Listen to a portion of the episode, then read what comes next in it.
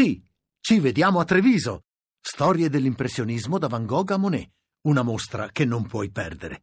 Scopri tutto su lineadombra.it. RAI GR1 Anidride carbonica a livelli record nell'atmosfera, secondo le registrazioni dell'Organizzazione Mondiale della Meteorologia relative al 2015.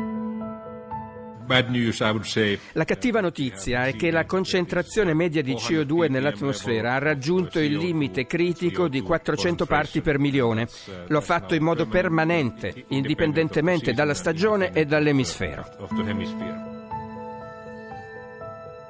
Questo dato è impressionante perché rappresenta diciamo, una sorta di simbolo di soglia oltre la quale il global warming è acclarato, uno scenario che ci porta a 4 o 5 gradi di riscaldamento globale a fine secolo.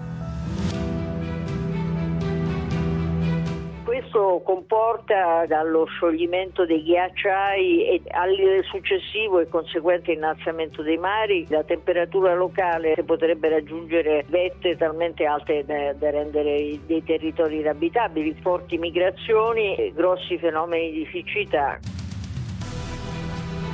L'accordo di Parigi è stato firmato un anno fa, bisogna subito agire con le politiche di riduzione della CO2.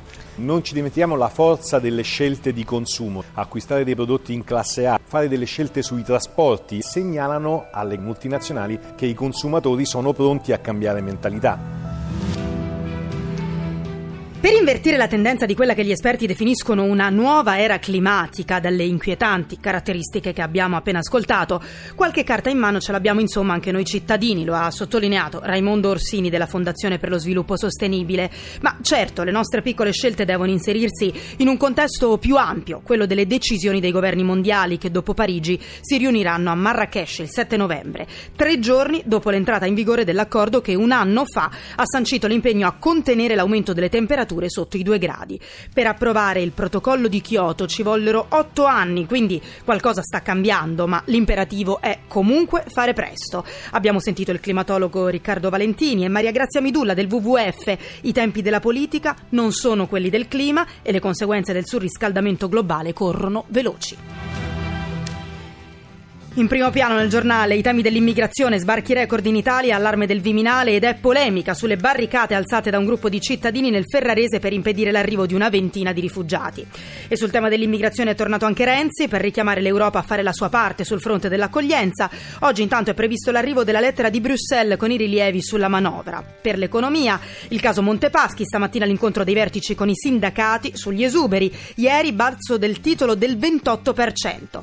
All'estero gravissimo attacco terroristico terroristico in Pakistan, decine le vittime, la cronaca, al processo mafia capitale interviene il boss Massimo Carminati, ancora cultura, gli 80 anni dell'Accademia Nazionale d'Arte Drammatica Silvio D'Amico dove si sono formati artisti della caratura di Vittorio Gasman e Monica Vitti. E infine lo sport campionato con l'anticipo di Serie A.